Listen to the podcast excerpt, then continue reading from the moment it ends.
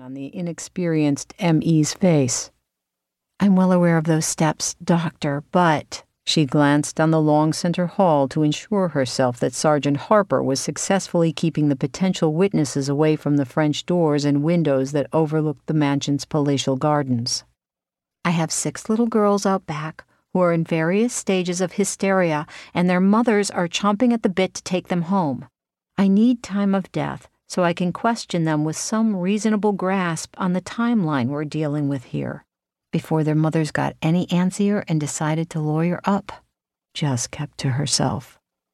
The fact was, she had heard enough rumors about the typical dance mom mentality to understand that once the shock of this tragedy wore off, things would change. Not only would lawyers be called in, but the ladies would close ranks to protect whatever secrets they felt compelled to keep particularly if those secrets carried any ramifications whatsoever on their daughter's placement on the food chain of this exclusive dance studio. Technically, Jess was supposed to ask if they wanted to have their attorneys present during questioning, but mere technicalities had never hampered her before. With the level of panic among the girls as well as their mothers when Jess first arrived, who would be surprised if she failed to ask if one or more wanted their attorney present? Unmoved by Jess's explanation, Dr. What's His Name shifted his attention back to the victim sprawled in an unnatural manner on the unforgiving marble floor. Like I said, there are steps. I'll get to that one momentarily. Jess pressed her lips together to prevent saying something she would regret. What was it about this younger generation that prompted such flagrant disrespect? She hitched her bag higher on her shoulder when she was his age, early 30s, she guessed, Jess would never have sassed her elders. She wouldn't do that now, for pity's sake. The notion that she was nearly a decade older than the ME was considerably depressing. But it was a reality she'd learned to deal with since whizzing past the dreaded 40 milestone. Whoever said that 60 was the new 30 was so very full of crap. 40 wasn't even the new 30. Well, she pushed her glasses up the bridge of her nose. There wasn't a thing she could do about getting older. The insolence, however, she refused to stand for. Just because the still wet behind the ears M.E. was cute didn't mean she intended to ignore his attitude. Excuse me. He gazed up at her with egregious reluctance. She lifted her eyebrows in question. Dr. Schrader.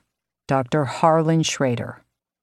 Well, Dr. Schrader, I understand you have steps, but if you would kindly just get your little thermometer out of your nifty bag and give me an approximate time of death, I promise I'll be out of your way. She propped her lips into a smile she hoped wasn't too blatantly forged and added the perfunctory magic word, Please. Okay. He held up his gloved hands in a show of dramatic surrender. I'll do that right now. Thank you, Dr. Schrader. Jess stepped to the door and surveyed the activity beyond the official vehicles cluttering the cobblestoned drive that encircled the massive fountain in front of the house. The historic mansion sat in the middle of seven elegant and rare acres. With any luck, the towering oak and pecan trees, with their low slung branches, prevented street traffic from identifying the official vehicles ominously gathered. At the street, BPD uniforms guarded the gated entrance to the property in an effort to keep the curious and the news hounds at bay once word hit the airwaves. Having the press show up in droves, and in this posh neighborhood they definitely would, complicated any investigation. Frankly, she was surprised the impressive residence didn't come with its own private security team. Oddly, there was no security, not even at the ornate towering entry gate, and no housekeeping staff at least not today. The crime scene techs had already documented the scene with photographs and video. Prints and trace materials were being collected now in hopes of discovering some sort of usable evidence. Sergeant Harper had gotten the call from BPD's finest at 148. He and Lieutenant Prescott had rushed over without mentioning that as of today, they were no longer assigned to crimes against persons.